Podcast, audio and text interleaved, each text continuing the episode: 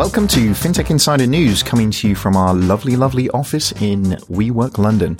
I'm David Brear, and today on the show, I am joined by my 11FS colleague and resident research and voiceover queen, Megan Johnson. Say hey, Megan. Hello. And we have also our resident core banking guru. This is Andra Sonea. Say hey, Andra. Hi there. You haven't been back for a little while. It's good to have you back. Oh, thank you. and joining us this week, we have Tanya Andreasyan, the editor of Banking Technology. Say hey. Hi there. So, quick announcement before we get started. Um, FinTech Insider News, a platform for fintech news and trends, is well and truly underway. So, now uh, the beta of that is live. You can jump in, sign up, start sharing, start commenting, and really, really get involved. So, head over to fintechinsidernews.com and sign up and get involved. Right, let's get on with the news. So first up this week, we have a story from Bloomberg. This is executives are more worried about Amazon than Trump. In itself, that headline is entertaining, I have to say, but is that really true? Do we believe that uh, the the people at the uh, top end of most of the banking organizations, particularly, are really sort of more worried than uh, about Amazon? A lot of talk about that over the last ten years, but nobody seems to be doing anything. So, do we think that's right? I mean, to be quite frank, this actually makes me very happy because I'm so sick of hearing about Donald Trump. I mean, it, it, it, could be that, you know, people have been hearing about Trump and it's just, you know, people are kind of used to all of his nonsense and whatnot. But I mean, it, it does show that Amazon is seen as a, a genuine sort of challenger, almost like a boogeyman in a lot of industries. And I mean, I think that's quite exciting. I mean, obviously the big news with the Whole Foods purchase and so yeah. Do we do we think this one is sort of Trump's at worst going to go away in eight years, but Amazon might be here for a lot longer? Is that the mentality? Do you think? Nice pun. Huh? Thank you. For sure. I, I, think Amazon does a lot of stuff um, in financial services and it does it on, on quiet, you know. There are many programs that somehow appear in the news only after they have earned an astounding amount of, of, of money. So only in, in June, they announced that Amazon did lending for small and medium enterprises in US, UK, and Japan for one billion dollars. Wow! I mean, I haven't heard the UK banks being worried about, about, about this, but they are definitely in the in the lending business. Needless to say, the card uh, credit card providers are very worried about the pay button, you know, which is embedded in the experience and so on. So I think they do things quietly, but um, Are you saying Donald Trump doesn't do things quietly? So, uh, so potentially well, that. What uh, do you think? Yeah, yeah. yeah. Amazon will sneak up sort of stealthy, stealthy, and, and Donald Trump will sort of revoke all of the uh, sort of uh, different. Uh, like to be honest with you, like in the banking context, I think Trump is actually probably pro banking and big business, right? I sort of all the repeals that we're seeing of Dodd Frank and everything. Isn't he sort of isn't he one of them? I mean, I think definitely big business, but I mean, from his track record with how he deals with SMEs and kind of the smaller suppliers, and I guess that's where sort of Amazon, it kind of, um, I don't know, stands out. They are really supporting the the smaller businesses and. Well, I also think that Amazon has fingers in so many pies, and some of it is kind of very much talked about. Some of the stuff people kind of let go under the radar. But if you look at the international scene of businesses across the board and across different verticals, Amazon is everywhere. You know, is here retail and food and AI, you know, payments, etc., etc. How many times have you guys heard Amazon, you know, banking and Amazon in the same sentence, you know, uh, or we are going to be Amazon off, blah blah blah, whatever it is, banking, finance, payments, etc., etc. So uh, when you look also at international scene, you have your Alibaba group in the East and you have Amazon in the West. So no wonder everybody's talking about it across the board. I mean, Trump is also omnipresent, but not to the same extent. He I likes to tell Amazon. you he's omnipresent. Well, yes, yeah. Well, let's put it in inverted commas. Yes, he wants to be omnipresent. so um, I think in that respect, it's kind of almost logical that Amazon would be a lot more on on the lips of people than um, you know than Trump. Well, well, fingers crossed. I, I, guess this one sort of comes to fruition, and one of them continues to be hugely successful, and one of them stops. Moving on. Amen to Um, that, David. Indeed. Uh, so moving on, the next story that we've got is one from Finextra. This was submitted by Bob McLean on FinTech Insider News. This is RBC customers can now ask Siri to pay their bills. What do we think about this one? I know there's been quite a lot of sort of interesting voice sort of activation, various different things. Most of them are reasonably confused by my accent, but um, what's going on with this, MJ? Definitely. So, I mean, RBS says they've made a few updates to the app. So, essentially, customers can make bill payments um, via Siri, um, which they then have to authenticate with Touch ID. Um, and this is in addition to being able to make Interac payments with iMessage. So, Interac is kind of the um, domestic scheme within Canada. Personally, like, I don't want to sound too negative, but these kind of native capabilities aren't really utilized by most of the customers. Um, like Force Touch, the iMessage payment, Siri payments. I mean, they, they look great from a PR perspective, shows that you're quite um, digitally savvy. But I mean, we've done Siri payments with Monzo and, and Discover and added them into Pulse. And I mean, nine times out of ten, it actually doesn't work. Like I remember I was kind of like, oh, pay someone and I had to say my name and it was picking up an incorrect spelling of my name. And then it was just like, ah. So I think that with a lot of these things, it actually is quicker and more convenient for the customer to actually do it directly in the app. I, I would have thought purely from a security perspective as well, right? Like my my likelihood to be sat on the train and sort of tell my phone to pay my mum some money back for something just seems a bit weird, doesn't it? So, like, I, I don't think voice assistance is really sort of a got the intelligence behind it, really, uh, and b really, you know, a- at the level where it's sort of day to day use, you know. I, I appreciate it from an accessibility point of view. So I, I assume that there are many customers who are not, uh, either because they don't see well or they don't see at all, they would prefer to have a, a, a channel which is, you know, a voice. Um, how good it is, I don't know. But I think every experiment is, is worth uh, doing because you learn something out of it. Uh, to that to that point, to be honest, I, I I think I've said this before, but for those who hadn't listened to it, I accidentally like smashed my phone about four months ago, and um, couldn't literally couldn't use the screen for basically most of it not working and the rest of it putting glass in my fingers, um, and actually was able to use it for. about six or seven days before I got the screen fixed just because of Siri. So, you know, there are use cases for it. Yeah, absolutely. I did feel quite silly doing it when I was on the, but you know, it, it is possible, right? Well, anything that expands the choice for the consumer, you know, that's good. Has to be good. I mean, the consumer might like it or might not, but the choice is there. So if you want to use it, you use it. If you want to, I don't know, show off, you do it. If you don't, you don't. Um, So if you're like, But- what you want to show off about your balance, you're like, Like, oh, yeah. hey Siri, tell me my balance. You know? or like how cool you are with all your modern technology. But when you think about it, you know, what people usually associate still this voice um, apps with is those good old days when you tried to book a film, uh, call in the cinema and you had that automatic response when you were trying like aliens and say, did you mean how to lose a guy in 10 days or whatever, you know? So like, no, that's not what I meant. So it's like exasperation. So, so, is like, is Siri payments the Amex payment of like the 90s? You know, people were concerned when they tried to pay with Amex, it wasn't going to work. And now Siri's that thing.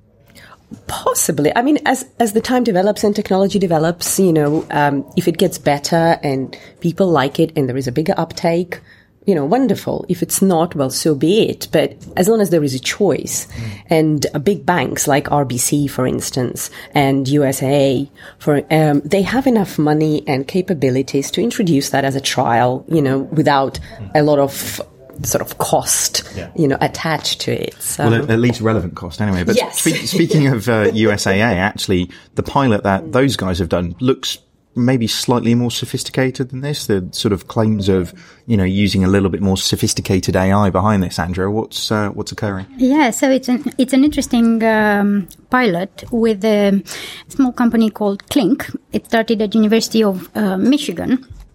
And I find it uh, beautiful as a as an idea. It was not developed for financial services initially, so maybe that's why I I like it. So actually, their product, which is called Finie from Financial uh, Genie, Finie is based on Lucida, uh, which was a, a product developed in order to improve uh, server architecture that can handle astronomical workloads. That the cloud platform supporting machine learning as a service would, would require. Interestingly enough, they discovered that it, it, it could be used, it should be used as an AI or uh, for, um, uh, for banking. And uh, I would watch them with, with interest to see what, what else they do. Yeah, it's an interesting one if they're stepping into cloud processing for doing this stuff because actually it's necessary, isn't it? You know, and I think this is almost, it's always the limitation of Siri to a certain degree is uh, you know, I, I kind of believe most of the major innovations come through data connectivity. So at the point where, like, if I'm trundling around Norfolk where I live on a GPRS connection, then Siri's almost no use to me because actually all of the processing power is it, you know, my device can only do so much. So, um, yeah, it's going to be really interesting if at the point where actually you've got much better connectivity and you've got much better cloud processing power, then actually it can do amazing things, can't it? Well, interestingly, I mean, this story got a lot of attention, but um, the story that went somewhat under the radar was maybe six months ago, maybe more, about another uh, American um, organization called Baxter Credit Union. So it's a much smaller credit union. But they piloted a very similar thing with a core banking vendor, so you would know. um, Jack Henry Symitar, and they have the Episys core banking system. So they claim that they integrated Amazon Echo into the system. So Baxter was the first taker, and this is what they piloted to great success. So they said about customers being able to inquire about their balances, to be able to have a chat, um, you know, about what's going on with their finances, etc., etc., make transfers. Maybe not to the same sophisticated extent, I guess, but uh, nevertheless, it was an interesting story as well. Yeah. So obviously, all these um, intelligent engines need to interrogate a large population of data, which in banking or the transactions, banking transaction, which live in the core banking system. Now, if we think about a typical bank, which has all this information split in 40, 80 systems, and they're a mess, doesn't matter what AI you put there, you cannot extract much uh, intelligence. So these things should go together somehow. Yeah, I think um, first get some human intelligence and then move into artificial intelligence. But uh, moving on, so Finextra, another article coming out of there. So this is FinSync connects with WorldPay US. So this is actually quite an interesting one because this is a uh, fully integrated accounting payroll platform that WorldPay is actually looking to partner up with. So this is a quite an interesting one for the sort of business to business, small business place. Uh, what do you guys think? I think it's a trend that we see um, um, in, in in the industry where when you talk about small and medium enterprises, you do not separate the platforms as they used to be separate simply because a, a, certain type of vendor produces them. Like you use this for payment, you use this for accounting, you use this for banking. For a small and medium enterprising is just managing my business from a financial point of view. So we've seen banks trying to integrate with accounting uh, platforms in order to provide this financial management view.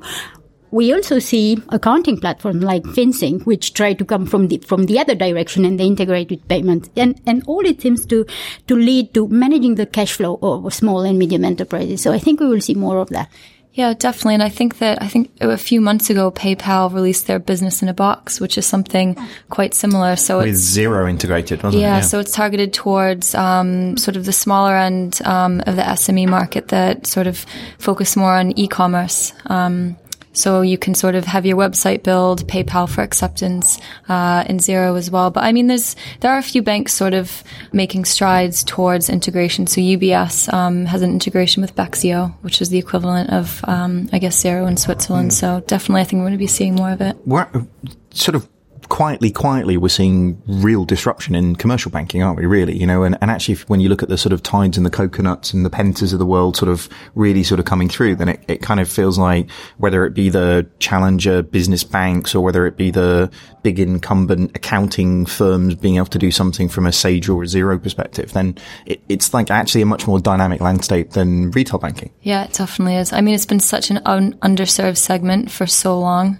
it's just it was only a matter of time, I think. Mm. There they still are. Yeah. Yeah, there is, well, there is definitely a lot of innovation going on there and there is a lot of opportunity, I guess, um, for businesses, uh, you know, who serve that space to A, make money and become successful, uh, etc. Because as you guys were saying, it's been so underserved for so many years and so now finally it's like hot, hot, hot, everybody's at it. Obviously not everybody's going to be successful. There is a story about Duecourse, which is an SME fintech startup um, what were they doing? Invoicing, I think, or something along those lines that from Manchester that went into administration a couple of days ago.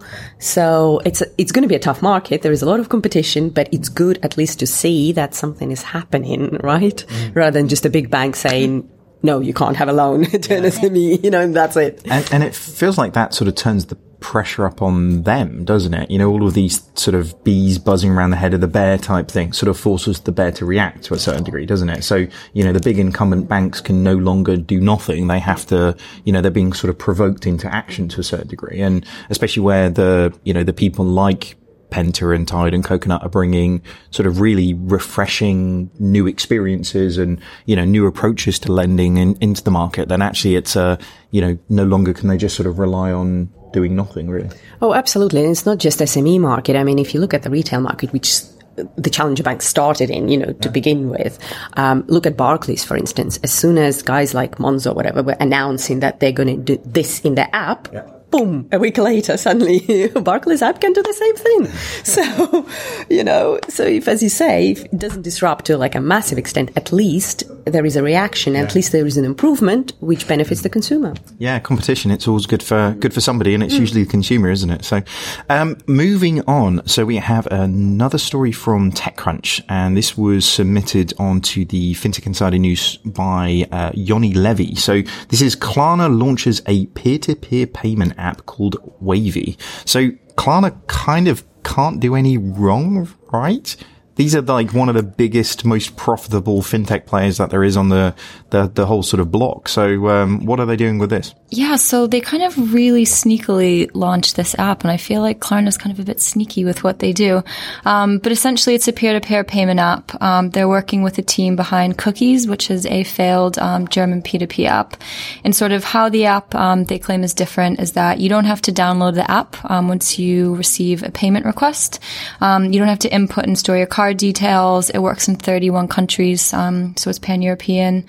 But I mean, like we look at Tikkie, uh, which is a payment app from ABN AMRO in the Netherlands, and it's it's essentially the same thing. Um, so you can initiate a payment request via uh, Facebook Messenger, WhatsApp, Twitter. Um, the recipient will receive the link, and they can make the payment within their app. So I mean, it's nothing new in terms of not having to download the app and sending it via a Messenger platform. I think that it's it's interesting because within Sweden, like Swish is so prominent. Most of like Swish has been around for so long. Almost like every adult in Sweden uses Swish. So I think that they're going to have a real difficult time going up against that. And I mean, even if you look in, yeah, with Tikkie in the Netherlands, there's been a huge uptake. I think that the key benefit is definitely that kind of pan-European. So if you have, you know, like a few people out traveling or um, a few friends traveling from different countries, being able to easily pay each other back that way. So I think they've, that's kind of the niche where I think they'll succeed with this. Is, is this a move from Klarna to be more sort of customer facing to a certain degree. You know, like really in the face of uh, of people. You know, they've they've kind of dominated in the the sort of back office a lot. But is this about really sort of being front of wallet as it used to be described? I think so. I mean, one of the other sort of um, benefits they promote is that customers um, can instantly, I guess, activate Wavy if they already have the Klarna app. But I think this is more particular to kind of uh, the Swedish market and the other Scandinavian markets because I don't use Klarna in the UK. I don't know. Yeah, I think um, the movement makes sense in the Swedish or in the Nordic uh, market because uh, Swish was used for P2P, and I think two years ago or one, yeah, two years ago they tried to go in the e-commerce uh, space, um, which was occupied by Klarna. And initially, Klarna they wanted to integrate with them, then they had some technical problems anyway, but then Klarna goes after Swish market now, um, which was P2P was those technical problems that Klarna were strategically going to be doing that in 18 months later or uh... yeah, uh, yeah i don't know enough about it. Uh, no it seems that indeed they had technical issues for whatever reason um, when they wanted to work with larger amounts and um, I don't know um, more about this. Klarna normally is, is, is not extremely visible. So you pay in the e-commerce um, place. It's B2C. You, you don't know it. Yeah, yeah. it's B2C. Yeah. yeah, it's not uh, B2C. And I mean, I think, I mean, interesting that it's branded Wavy and not necessarily Klarna. And I mean, there's so many P2P apps out there. We have um, Lydia, which is in France, which is trying to be Venmo. You have Pingit, um, and I think with uh, P2P payment apps, like for them to be successful, they have to focus on like the particular market. So with Tikkie, the whole idea of going Dutch, like, and the whole concept of the app really caters to the fact that people request, like, I had two beers, you had three beers last night, pay me for those two beers. Um, similar to, I mean, even like with Venmo in the States, with the kind of integration of um, the social aspect, that very much caters to the US market. So, I, I, love that they took a pun as like going Dutch and like turned it into some banking technology. That's pretty impressive. But uh, maybe moving on, this is another story from Finextra, uh, and this was submitted onto FinTech Insider News by Gary Fagan. So Gary, who's a bit of a legend in there, I have to say, in terms of the amount of submissions he's doing. So well done there, Gary. Uh, so this is Ingenico extends its Alipay acceptance to banks and acquirers in Europe. So sort of the Alipay sort of march continues into into Europe. What, what do we think about this? Absolutely. I mean, Alipay is like you have your Alipay and your Amazon, and that's what everybody's talking about, right? You have your Chinese tourism that is growing exponentially. You have people from China with lots of money to spend who are coming over, you know, to the European countries. So everybody wants to be associated with Alipay. So you have your BBVA without bringing Alipay to Spain. You have your UniCredit bringing it to Italy. You have, um, I think, Viva Payments, who is bringing it now to Greece. So it's just no stopping. Oh, Barclays in the UK, of course. So I'm sure there's going to be loads and loads of announcements of various, you know, payment providers and hardware and software providers and banks associating themselves with Alipay. And it's, it would be interesting to see because Alipay is all QR code based, right? So, which is something that in the West is not particularly popular. And we've all seen this kind of fun cartoons about, do you, th- are you thinking of using QR, you know, kill it kind of thing. Yet we have this kind of onslaught of the QR acceptance coming from the East. So does that mean that it's going to be change of mind in the West as well? But I, but I guess the you know the one of the most successful sort of apps has been Starbucks, right? Who has been predicated on sort of QR codes at point of sale, hasn't it? And and it hasn't sort of limited them too much, has it? I, I guess the thing that I kind of fear slightly with all of the sort of bank integration stuff, it's it's like um, the vampire can't come into your house until you invite it, and you know, for all of the sort of talk of Alipay not um, sort of wanting to kind of expand out into Europe or the Middle East or Africa, they do have a head of Alipay Europe, Middle East, and Africa, which is interesting, and we've had Rita on the show a couple of times. So you know, they're they're saying this is for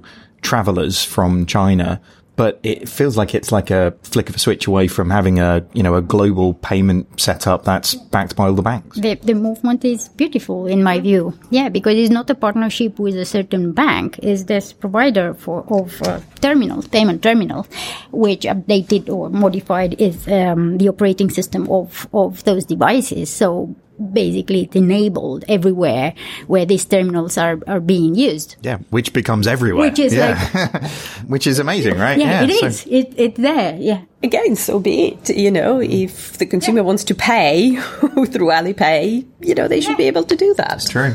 Very true. It's going to be really, really interesting to see how this one plays out. I think the, you know, the big banks are kind of getting on the bandwagon to a certain degree, playing with the, you know, like the hottest thing that's out there, which is Alipay, right? Everybody's kind of scared of it. 450 million active users. Everybody is terrified of it. You know, it's kind of a, uh, a thing that I guess seems almost like given the scale of the investment, given the scale of the customer base, it sort of does feel like the cliffhanger ending that you can see sort of coming from a million miles away, isn't it? But um, so we'll uh, see what happens on this one next. But um, so moving on, we have a story in Reuters. This is submitted in FI News uh, again by Gary, dude, prolific if nothing else.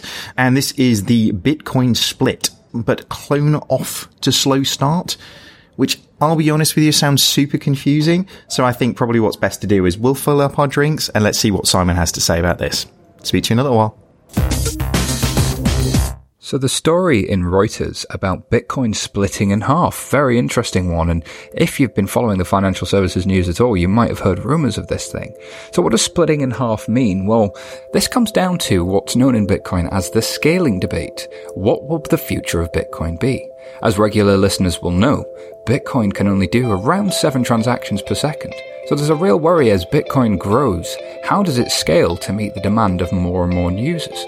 Well, one group of people believe that they should increase the amount of transactions that can happen in one block that goes into the blockchain from 1 megabyte to 8 megabytes. And they have, in effect, created a new version of Bitcoin that starts with all of the history of the old world of Bitcoin, but operates with new code, and therefore it's incompatible. So now we have Bitcoin, and we also have Bitcoin Cash. So what does that mean for you? Well, if you hold Bitcoin, chances are it means almost nothing, unless you hold it at some exchanges, in which case, your Bitcoin, maybe you held one Bitcoin, you now also hold one Bitcoin Cash token, let's call it. So these two tokens both have their own value. Bitcoin is at current market value around 2,700 euro, or around $3,000 each. Seems to have gone without a hitch and not missed a beat since uh, the Bitcoin Cash fork happened. Bitcoin Cash, however, seemed to open really, really spectacularly, hitting nearly $700 and has now dropped to around $250. So whilst this show does not give out investment advice, some of you may have found yourself in the position where you had one Bitcoin uh, worth $3,000 and you suddenly had another one worth 250. So it's interesting times and certainly speaks to more of the confusion that's happening in the blockchain space. But of course, if you want to know more, we talk all about this on our podcast, Blockchain Insider. And if you'd like to find out more about Blockchain Insider, go to your favorite podcast app or go to iTunes and enter Blockchain Insider to find out more, where we cover this in depth for at least a half an hour over the last two shows, and we'll be covering on our next show as well. So look forward to hearing from you there. The Financial Times guides you through complex issues. In divisive times, don't settle for black and white. When you need the full perspective, turn to FT.com. Become a subscriber today. Search for FT subscription. Critical mass. That's what turns the smallest ventures into life changing forces. Reach critical mass by joining Temenos Open Marketplace for FinTechs, opening up access to 2,000 of the world's largest financial institutions. Don't just take our word for it. Temenos Marketplace has just won Reader's Choice Best Emerging Innovative Technology Product and Service at the 2016 Banking Technology Awards. Join Temenos now. We make the money go round. And welcome back. So the next story that we have is on good old BBC News. So this is Apple sales boosted by Apple Pay and Apple Music. So I've just cancelled my Apple Music subscription, so this is bad timing to have this conversation. But um, what do you guys think about this one? Who out of the four of us who uses Apple Pay? I use Apple Pay like regularly. I would be lost without Apple Pay, and when I have to actually like pull out my physical card, I get really pissed off about it. I'd just like to point out th- this this message is not sponsored by Apple. I don't know. It's just completely like I just got used to tapping in on like the tube and everything, and I'm a very forgetful person. So there's been a few times where I've left my wallet in the office, and Apple Pay has actually like saved my life. I could buy food for dinner. You're one of those annoying people who take an extra 300 milliseconds at the tube terminals to get through type thing, you know? Yes, I tap apologize. loudly. you don't listen. You Yeah, but it's so annoying to kind of like dig into your backpack and get your card and everything. I mean, it's, I don't know, I don't have a wallet. It's easier for guys, I guess, to kind of just pull it out and. bit sexist, but what do you guys think? Apple Pay users? Uh, I don't use Apple Pay. I probably should, but um, see, I don't live in London. So take that into consideration. I live in a tiny little seaside town where cards are accepted, but not even in every single little shop. So Cards accepted but froud upon. know? Yeah. Yes, I live in a similar place as well. yeah. Exactly. So Apple Pay, oh my goodness, you know. what sort- Witchcraft, yeah, what sort of witchcraft is that? Exactly. So, however, however, again, it's a really nifty thing. You know, London, big cities, it's a very useful device to have. Uh, as you say, if you don't have a wallet with you, or if you don't have a card, you know, that's a real lifesaver. And um, I think, according to the story, Apple Pay and Apple Music did contribute considerably to the revenue. They don't split it separately, though, in in the you know in the story. So it's hard to say how much exactly you know what's attributed to what. There were some reasonably sort of questionable, shall we say, statistics that are in there as well, weren't they? So they were actually saying Apple Pay now accounts for almost 90% of mobile payment transactions around the world.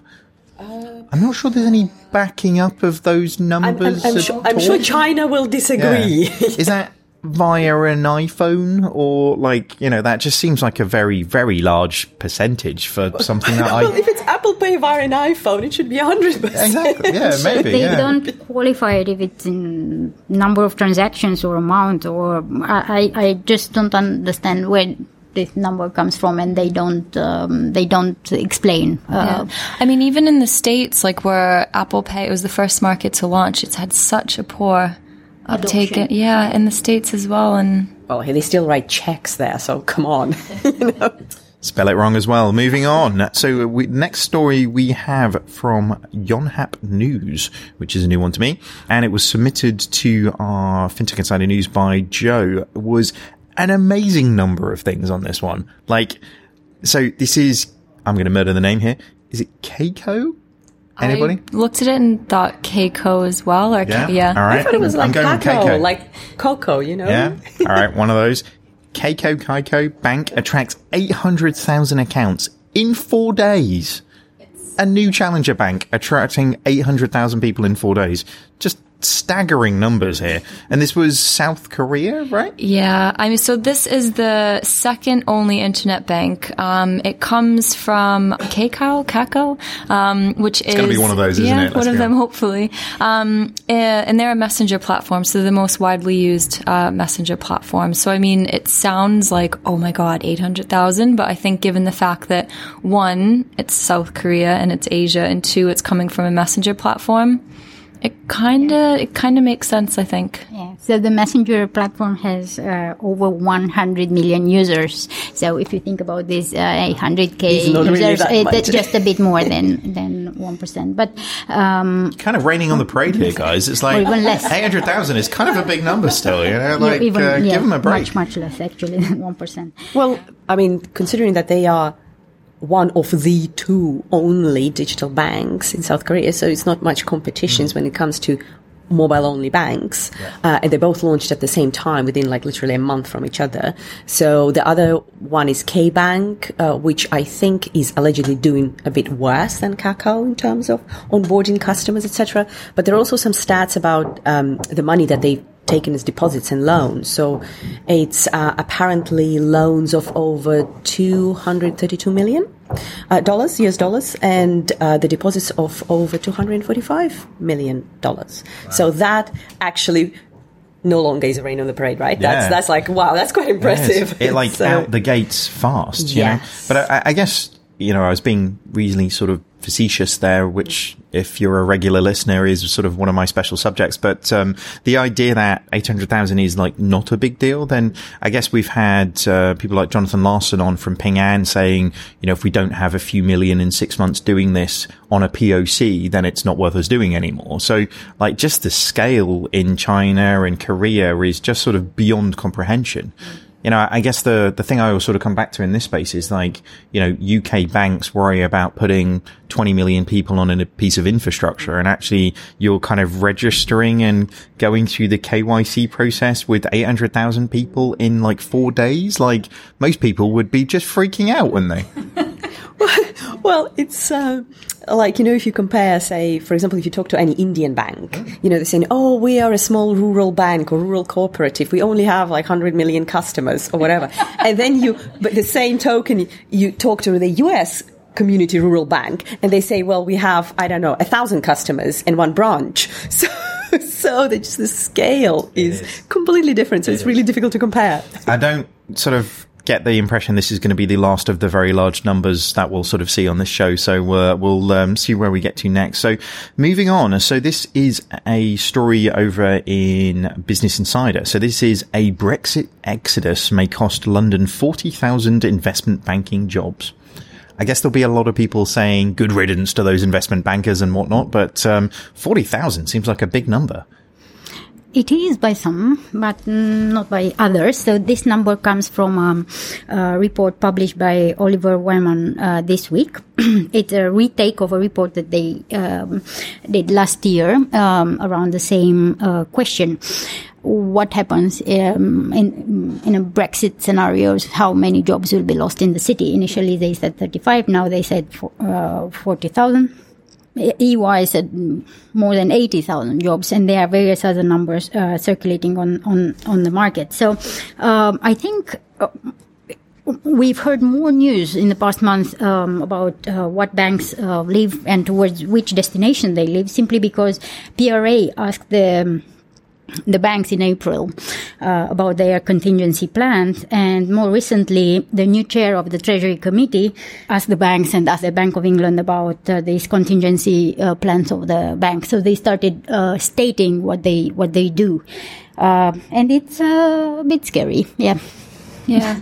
I mean, I don't know. I, I've looked at quite a bit into kind of the UK fintech scene and the impact from Brexit. And I mean, most people are saying that it's kind of, people are kind of looking at it taking a breath and just waiting like nothing has really happened immediately. And even I don't know what's going to happen with Brexit but it will still take I think so long for the actual impacts. It's not like all of a sudden 40,000 jobs like the city's just going to no, be I, deserted I, I, or anything yeah. no I think that uh, for for banks it's a completely different um, situation than than the fintech companies. They are public companies and they announce results and and so on. They cannot afford to say in six months we didn't do anything about it uh, or to to get uh, losses you know just because they they didn't act in time. So they have a responsibility to act. And what i'm afraid of is that doesn't matter if brexit happens or not because of the loss of trust in the in the system they took the decisions and they will move um, anyway. You know, the loss is there. And people look like, oh, Morgan Stanley announced, you know, just 200 people moving to Frankfurt or something. But these are the sales of Morgan Stanley. Those 200 people make more money than, I don't know, an entire district in UK, people do not imagine the staggering amount of money w- which are created in the city in investment banking. So, do we do we feel there's going to be a, like a real knock on effect down Oxford Oxford Street? You know, Harrods won't be able to like the sales will be on. All of these poor things that used to in the trail of the investment bankers selling Gucci watches. I mean, I these... wouldn't be opposed to a mass sale at Harrods yeah, or anything. Like, I for one will vote for that as well. So. Well, if if there is a silver lining, just think how many so okay so the investment bankers might move but all these companies and all these banks how many consultants lawyers and other relevant people they have to hire yeah. to sort this out yeah. so perhaps the investment bankers will be replaced by, you know, your legal team. It is a thin silver lining, isn't it? It is, but it yes, is. I'm clutching at straws yeah. here, okay? Somebody has to win, doesn't yeah. they? Yeah, but apart from the sales job, we're looking uh, um, to a large amount of support jobs in the banks themselves. I mean, it, it's not just that. Think about product controllers, all the middle office, uh, mm, all the back office functions. And we have seen banks uh, doing relocations of such function at, at large scale before 10, 12 12 years ago. Uh, we've seen Deutsche Bank doing something like that. In a year, they moved all the supporting functions for investment banking to Manila and then to Singapore and so on. Things have been done before. Uh, they know how to do them and they started doing it you know, it's not that the branch will disappear from the from the uh, high street, but the money will disappear from the coffers of the tre- treasury, and people will realize that you know there is nothing to fund um, whatever it it was being funded by the public money. So I, I guess maybe to um, counterbalance some of the um, sort of headline scaremongery nonsense type thing is that Deutsche Bank actually have decided that London is the thing, and actually have uh, signed a 25 year lease to house a a 5,000 person office in sunny London. So, you know, not all organizations are deciding to sort of disappear into, uh, sort of Frankfurt or Luxembourg or wherever it might be, but, um, many are sort of deciding that, um, London still has a strategic advantage when it comes to it. Um, there were actually some really interesting sort of stories coming out of this. So the one on uh, eFinancial Careers, actually, uh, and this was submitted by Sharon onto FinTech Insider News, was that uh, the Brexit effect for banking pay. Um, not sure if anybody sort of took a good look at this one, but the the idea that the sort of squeeze around uh, banking is kind of hitting everybody pretty hard in terms of what the sort of um, professional expertise is actually valued for, which in itself is a negative thing, right? If we we don't pay people suitably for kind of expertise, then they're going to be looking for somewhere else to go anyway, right? Yeah. If we relate this to Brexit, do you have to think, okay, what sort of jobs will remain in in London and what what goes, and who carries the cost of this relocation? Because obviously, injecting new capital uh, to to the new location, moving employees, appointing senior manage- management, and moving their kids to schools and all these things, ha- this has a cost. Somebody carries the cost, so you cut from other things. So probably they will cut from pay as well. Um, I don't know. One of the things I sort of found interesting in this is that um, what they said is that the Brexit effect looks very similar to the sort of regulatory wave that came after the financial crisis. So, you know, very much that resulted in people, um, sort of the banks being prompted into strengthening control staff and really sort of tightening their, their belts to a certain degree. So, you know, I guess, uh, I think MJ, it was you saying a second ago is that we sort of just don't really know. And I guess all of that sort of uncertainty in the market is just going to continue to lead to, uh, people not really knowing what to do and what not to do. But, um, again, probably not something we're going to solve right now. Let's keep an eye on it, shall we? There's actually, I'm just looking, there's quite an interesting statistic with this. So HSBC has only spent $1 million so far on Brexit, but it said yesterday it expects to spend 300 million on legal and relocation fees when it moves 1,000 staff to locations within the EU. Yeah. Sounds like accounting, doesn't it, really? But um, moving on then. So this is a story in the Telegraph. Uh, this is Watchdog calls for fundamental reform of overdraft charges. Now, we've spoke about this one a bit before, but people really seem to be getting behind this one now in terms of, uh, you know, really sort of uh, shaking up what it is that um, banks can and can't charge or the, the caps that banks can actually sort of charge for things like overdrafts. Um, I guess we've spoken a bit before about really the pressures that we're sort of seeing now, both from a, a, watchdog perspective, but also from a competition perspective. You know, we're seeing the, the challenger banks coming into the space and really sort of saying, you know, punitive charges doesn't seem fair. Maybe we should be sort of treating people differently. And we've seen Lloyds Banking Group recently sort of get on the bandwagon with this one as well. What do you guys think? Hmm banking, fair. These are these the two words that go together? really. But it's great for the regulator to get involved. It's, it is very encouraging. I think uh, the feedback has been so far that it's good, but they could do more. So, and uh, the question is why hasn't it been done sooner?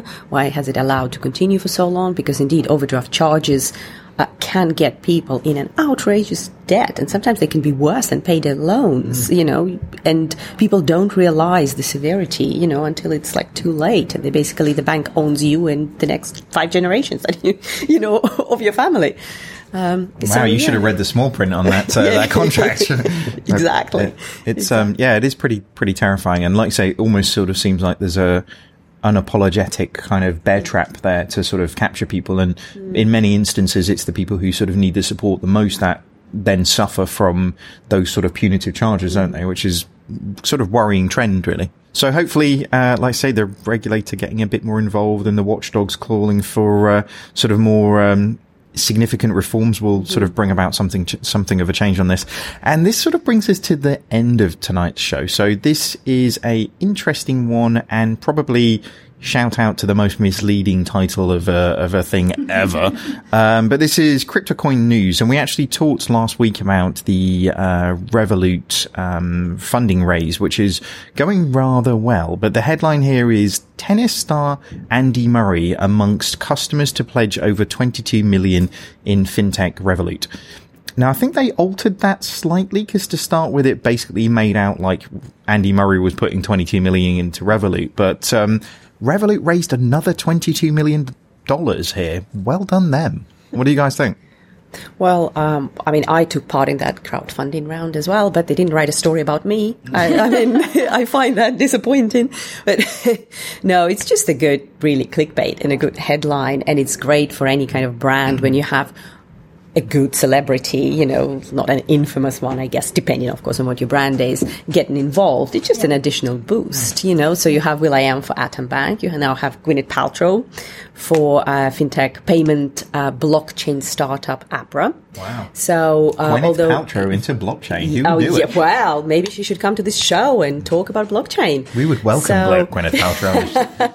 So she's not she she's not pledging money, I think, but what she's doing is she's been picked as a strategic advisor Mm. for this uh, payment blockchain startup. So and they have high hopes that with her name to their brand, you know, it's going to achieve great things.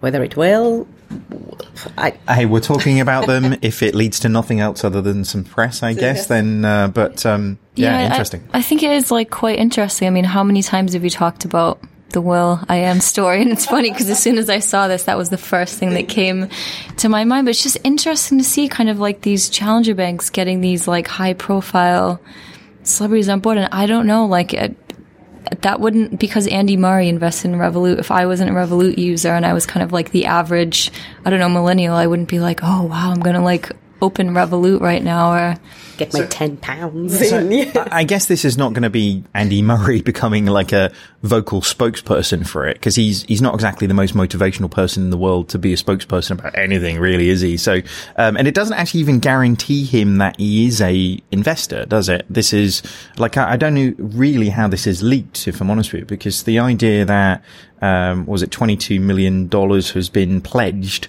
but they only actually looked for 4 million in its, in first instance. So, you know, the idea that, um, you know, he isn't guaranteed to be one of the investors in the same way as when I tried to invest in, you know, Monzo or Revolut before, then actually, I didn't, I wasn't lucky enough, you know, so, um, so somebody somewhere is leaking this in a way that generates a bit of press for these guys, which is um, well done. You, we fell into your trap, and we salute you for your attempts. But it's um, you see here. I think Andy Murray did say that in no way he's going to advise or mentor or anything. In the case of will.i.am, of course, he's on the board of the bank, so it's a slightly different, you know, proposition altogether. Um, so whether he can bring something amazing to the bank, you know, beside his name and money, I guess. Well, money's good, right? So. Yeah, money is always good for startups, and I, I guess that is, um, you know, an interesting point. But um, so we've had will.i.am now in banking. We've had Gwyneth Paltrow in blockchain. So it's like all of the stars of the Apple's app contest is going to be sort of moving on to, to something. So who is it? Jessica Alba and Gary V. So we're like, we need to get Gary V and Jessica Alba involved in some sort of banking shenanigans. And then we're like, we're just like completing the set type thing. Don't forget Jay Z. Jay Z is involved in loads and loads of different um, startups, not not fintech, but in like sports and um, not music industry. Uh, but then again, these people have so much money; they have to put their investment somewhere, right? I know, uh, so, ba- and I'm ba- pretty sure somebody's advising them on. Yeah. I don't know. Based on. Jay Z's lyrics, I'm not sure he's going to pass a Pez check at RBS if he really wants to get involved. So, uh, and on that note, maybe we bring the show to a close. So that wraps up another fine episode of FinTech Insider News. Raps. Nice pun. Indeed, see what I did there. Um, if you liked what we did, then please head over to FinTech Insider News and get involved. Submit some shows, and you never know, you might be getting a shout out next week. So thanks to our guests, Andra, Megan, and Tanya. Thank you very much for coming in, guys. But before we wrap up, let's see what we can get you to do next. So if you like what you've heard, please leave us a review on iTunes. Uh, we love those, and it's how we know you're listening. Thanks for listening, guys. Speak to you next week.